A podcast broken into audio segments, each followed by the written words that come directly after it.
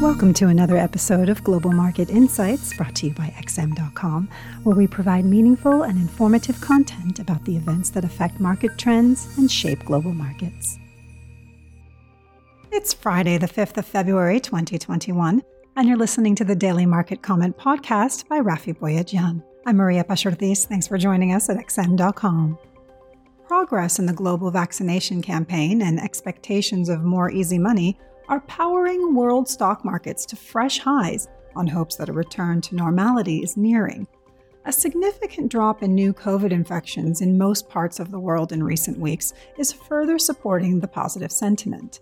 Although many countries are still lagging behind in the vaccination race, the global rollout has nevertheless been large enough so that more people have now been immunized than infected by the virus. Another driving force in the renewed optimism is the push by U.S. Democrats to fast track President Biden's $1.9 trillion stimulus package through Congress. However, the proposed bill is already facing resistance, not just by Republicans, but also by moderate Democrats. The Senate on Thursday overwhelmingly voted to recommend blocking Biden's planned increase in the minimum wage and exclude high income earners from the $1,400 stimulus checks. But even if the White House were to accept those recommendations, it might not be enough to win consensus, as some Democrats want the new virus relief bill to be split into two so that funding for vaccinations is prioritized over the wider spending measures.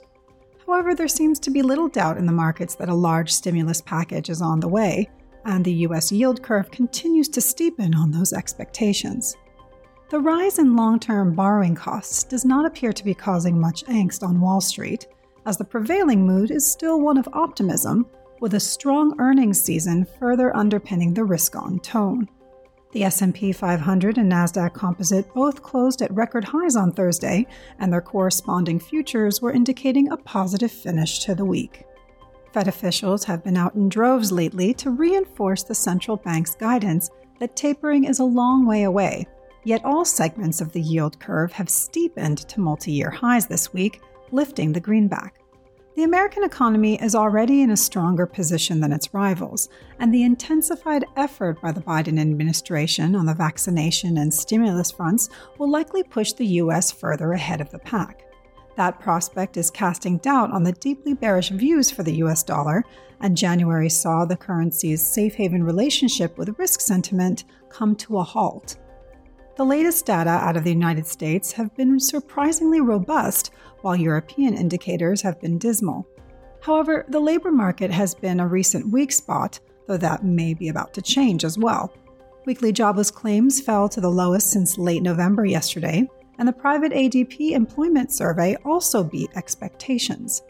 Subsequently, forecasts for today's non farm payrolls report have been revised up, and the dollar rally, which has paused for breath today, could fire up again if the numbers impress.